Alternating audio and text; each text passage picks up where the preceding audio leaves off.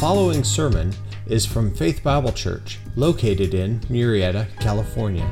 More information about Faith Bible Church is available at www.faith-bible.net.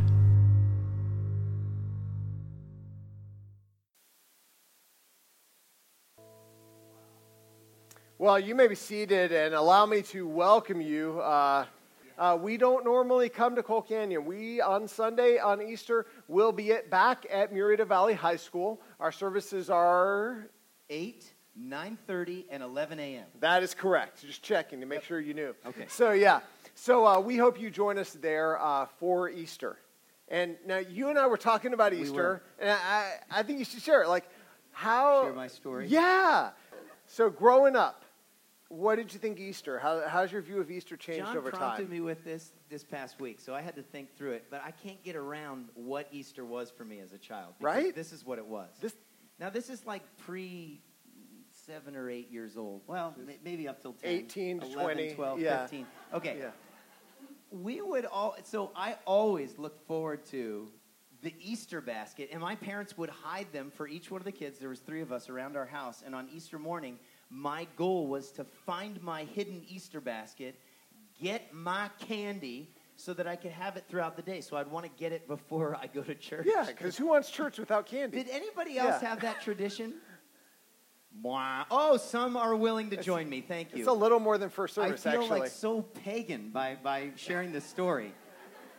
Anyways, I so but there's been a progression, John. I, I'm not still excited about candy as a number one thing, although candy's good, right? Am I right, John? Mm. I, I, I John here likes his that. candy.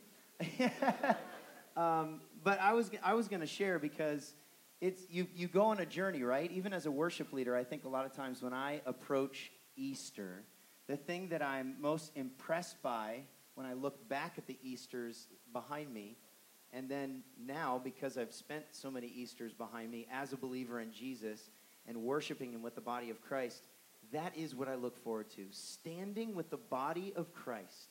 Because, of course, the most important thing of our Easter celebration is the resurrection, that we've been brought from death to life. But there's something so unique when we get to do that as believers. We stand alongside of one another and we praise Him and we hear His word preached. We hear that gospel message of the hope of the resurrection. To say that now, some 2,000 years after the event took place, that, that is our hope. And I was reminded, uh, for me, Easter went to a whole new level because of that reality that the believer in Jesus goes from death to life. On an Easter about four years ago, we were over at Bella Vista. Some of our praise team may remember this. I got a phone call right before services started that a friend of mine who had been battling cancer for three years, um, I'm going to get emotional. I didn't get emotional earlier. I thought I could make it through. He, uh, he went home to be with Jesus right there on Easter morning. And I seriously thought that I was not going to be able to get up front and lead praise because I was so emotional over his passing. A man who loved Christ and gave himself to ministry in the church, loved other people. I was just so overwhelmed, but then I thought, man, isn't that appropriate, right? We celebrate the resurrection on Easter Sunday, and my friend was celebrating it anew, risen from this life, uh, from the, the dead body that he had here to new life in Christ, and that forevermore. So for me, I always remember that. And so I have to remember that for myself, even as I think about having hope in Jesus, because I too in him will raise victorious. Amen. Yes. And that is why we're gathered together. Let me lead you in prayer. Father, thank you for the great, awesome, staggering weight of love we, you have for us through Jesus Christ. That we can gather together and sing praise to you is nothing short of uh, just awesome. Lord, we are debtors. We don't understand half of the sins we've committed against you, but the little bits we see gives us enough knowledge to know that you are right and just to condemn us to hell. Lord, that your judgments are perfectly righteous altogether. And so, Lord, that makes the mercy we find through Jesus Christ um, all the more staggering and amazing and beautiful and wonderful. because we know we don't deserve mercy. Uh, and yet we find it through your son Jesus. We are gathered here today, together because of how great your mercy is, because of how great of a God you are. We want to worship you, Lord, with our singing, with, our, with our lives, uh, for all of it to be a living testimony to your greatness. We ask this in your son's name. Amen. Well, I don't know about you, but growing up, I knew what Easter was all about. It was the chocolate and the eggs and the bunnies and all of that. And uh, over time, I learned that Easter was about Jesus. I was taken to church enough to know that. Uh, but Good Friday was always a mystery to me. Like, why is it Good Friday? And if you're here and wondering that, it's entirely okay and kind of normal because this is not like the major holiday you you know hear a lot about. Uh, it's just it's not federal. It's it's not known, and many people don't go to church for it. So if this isn't normal for you, if you're maybe brought here by friend, by family, or by your parents, and you're wondering why are we here for Good Friday, and what makes Good Friday good just know that's a totally normal question. He might be asking it now. so, if you're wondering what makes Good Friday good, here is what Good Friday is. We can all see what he's doing. No, they're gone. All right. Here is what Good Friday is Good Friday is the celebration of the last day of Jesus' earthly life. Me say that again. Good Friday is the celebration of the last day of Jesus' earthly life. But why is it good? If you just think about this day, it is an unusual day. Uh, not just because it's the last day of his life, but just so you know, for the setting, it started with a meal. The day starts with a meal, not breakfast, but dinner. Because in biblical times, days began at nightfall. So it starts off with what's now called the Last Supper, and it's his final meal with his disciples. Uh, they would gather together for one final meal. Over the last year, Jesus had been traveling with, with his disciples. He'd been telling them again and again, five times actually, five separate occasions. He says, Guys, I'm, I'm going to die. I, am going to be put to death. I, I'm, I'm going to die. And I had a grandmother who actually said this to me 15 years running this is going to be the last time you see me. You know? Next year, this, is, this may be the last time we see each other. And after a while, you're like, okay, Grandma. But that's not what was happening, right? Because the scripture records when Jesus would say, they're going to kill me, the disciples either wouldn't understand him or they simply would say, like, nah, you're wrong. They, they would not believe him. And so, when they get together, Jesus says at this meal, this is our last meal together. Uh, and as they eat that meal, Jesus' final day begins. And I can tell you, it was not the meal that made it a good day because it was just a normal Passover meal, what's called a Seder today, some uh, wine, some unleavened bread, some, probably some olive oil, some lamb. Uh, and it was a commemorative meal from when God redeemed Israel out of Egypt and when he saved them from slavery. And it was a meal where a, a, a, spotless lamb would be slain and offered to God, and then a portion sent home. And it was to remind them of their redemption from slavery. That was the, the final meal that they had. But it was a meal at which one of the guys who's at the meal gets up and leaves to go betray Jesus.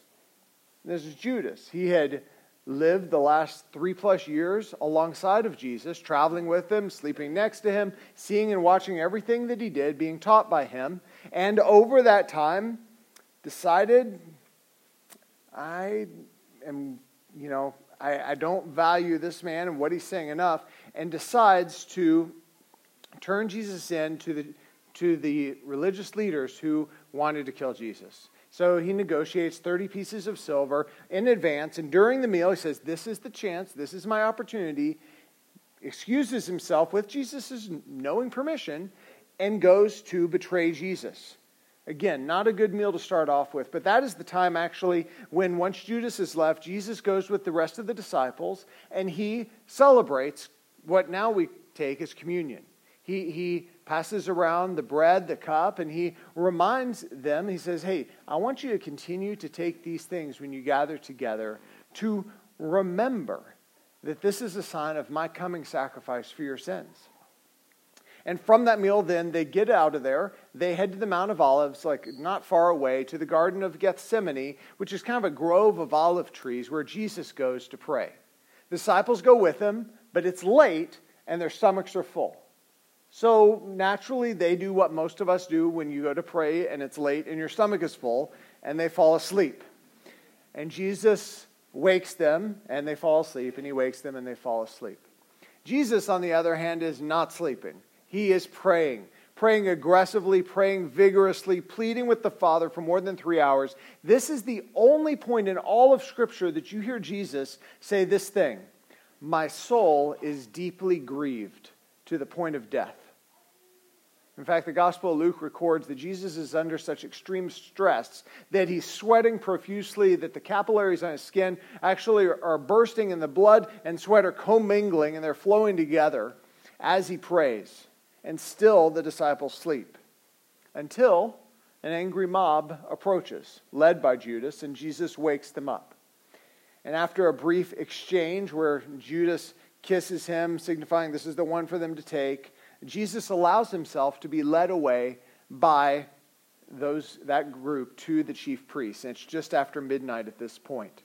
And from 1 a.m. to 6 a.m., Jesus bounces from mock trial, sham trial to, to sham trial, being assaulted, accused, and abandoned. And you have to ask at the halfway point of the day, what about this day is good?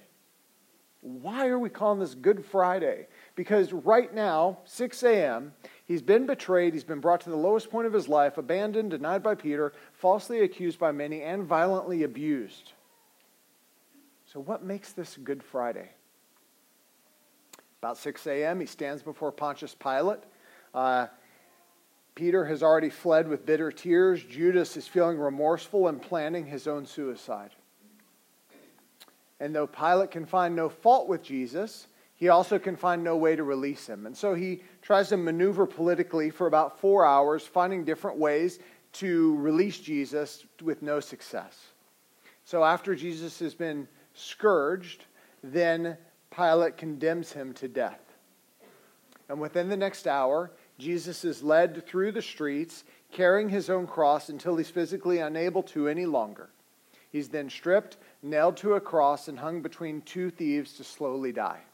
Uh, crucifixion is a death by way of asphyxiation, a painful way of that by suffocation. And to gain breath, you have to torture yourself by pulling yourself up till you can't take it anymore. And so while he's writhing on the cross, the Jewish leaders are gathered around and they're mocking him. Passers-by come and they jeer at him. And Jesus prays. He prays that God would forgive their foolish taunts. And, then he goes silent. Actually, from 12 noon to about 3 p.m., he's silent, and darkness covers the land. Uh, and it seems to be that this is actually the point that Jesus has been most dreading, because it is during this stretch of time that Jesus endures something that is utterly foreign to him. It is at this point that the eternal Son is temporarily separated from the Heavenly Father. For three hours, the infinitely glorious Jesus Christ endures all of the pain, all of the suffering and wrath of, of God and by God that would be poured out upon millions of people for an eternity in hell. You think back, Jesus could speak of his coming death without anxiety or fear. He kept telling his disciples about it. But even the idea of separation was agony. This is why he was sweating blood in the garden. And it's amazing. This is the one who rose Lazarus from the dead, the one who could command angels, and he's choosing to willingly endure God's terrible wrath for all of our sins. At 3 p.m., Jesus declares, It is finished. And after a final prayer, prayer, Jesus breathes no more. At the moment of his death, an earthquake shakes the region, tombs are opened, and the veil, the heavy curtain that separates the Holy of Holies from the rest of the temple, is torn from top to bottom. People are kind of wondering what happened. But by 4 p.m., everyone's mind is on the Sabbath. There's um, the guards come, they break the legs of the criminals next to Jesus. They see that Jesus has already died, so they puncture his side to be sure. And shortly after, Joseph of Arimathea, a member of the ruling uh, priests and a secret follower of Jesus, comes. He claims the body. He lays it in a tomb nearby that he owns. By 7 p.m., the day's over. There's guards guarding the tomb. The disciples are hiding.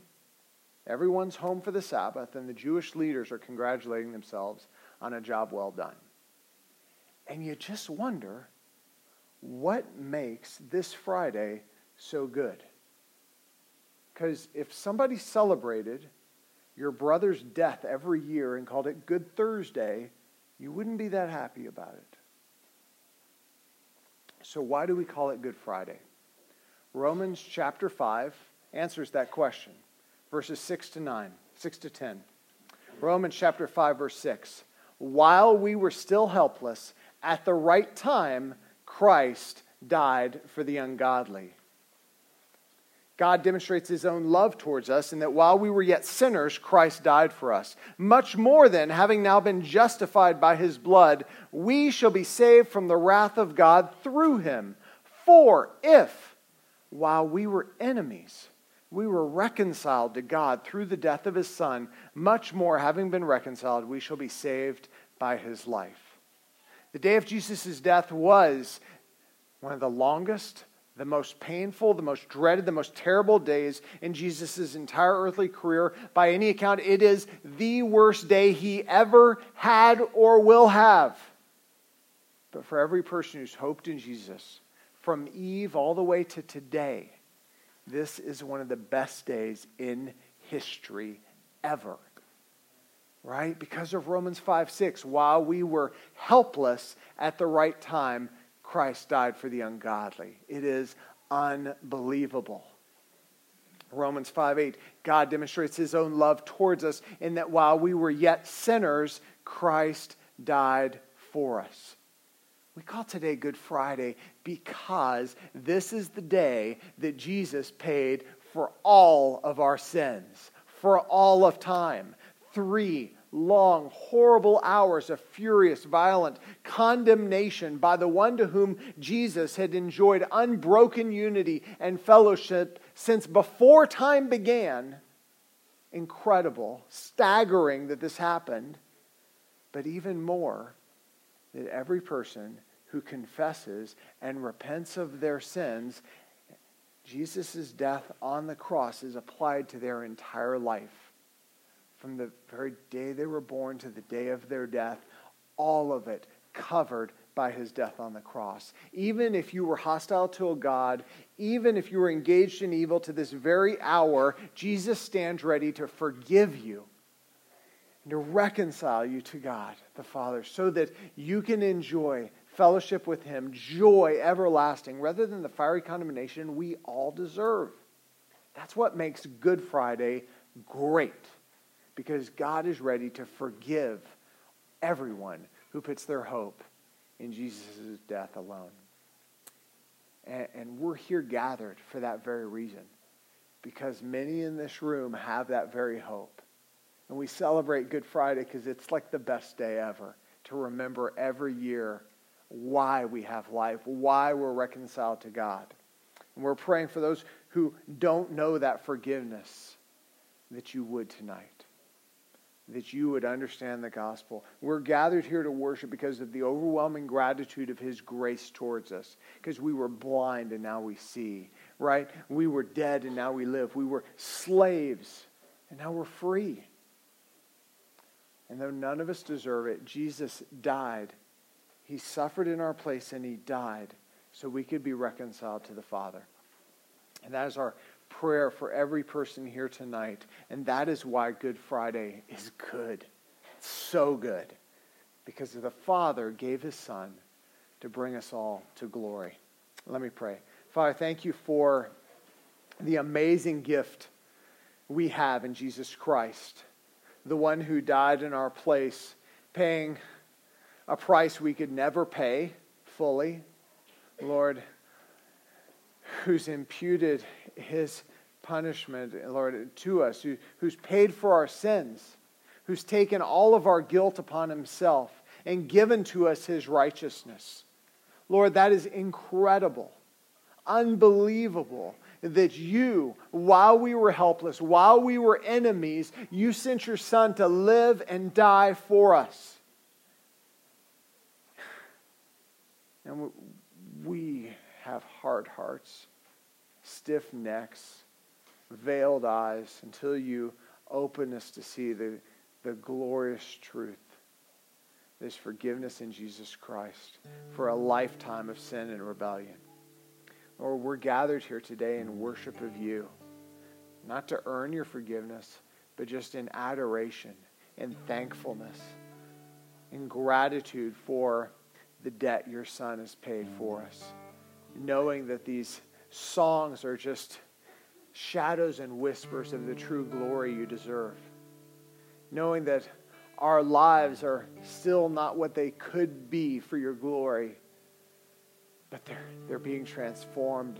They're being brought into obedience to you and your word. And when they fail, Lord, we, we, we hope only in Jesus, in nothing else.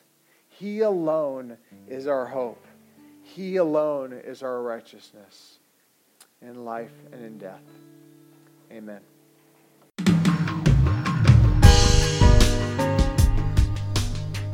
Thanks for listening today. Sermon audio from the last three years is available by podcast, and a larger archive from Chris Mueller and Faith Bible Church can be found at media.faith-bible.net. And if you would, please leave us a review on iTunes. It helps a lot. Thanks, and have a great day.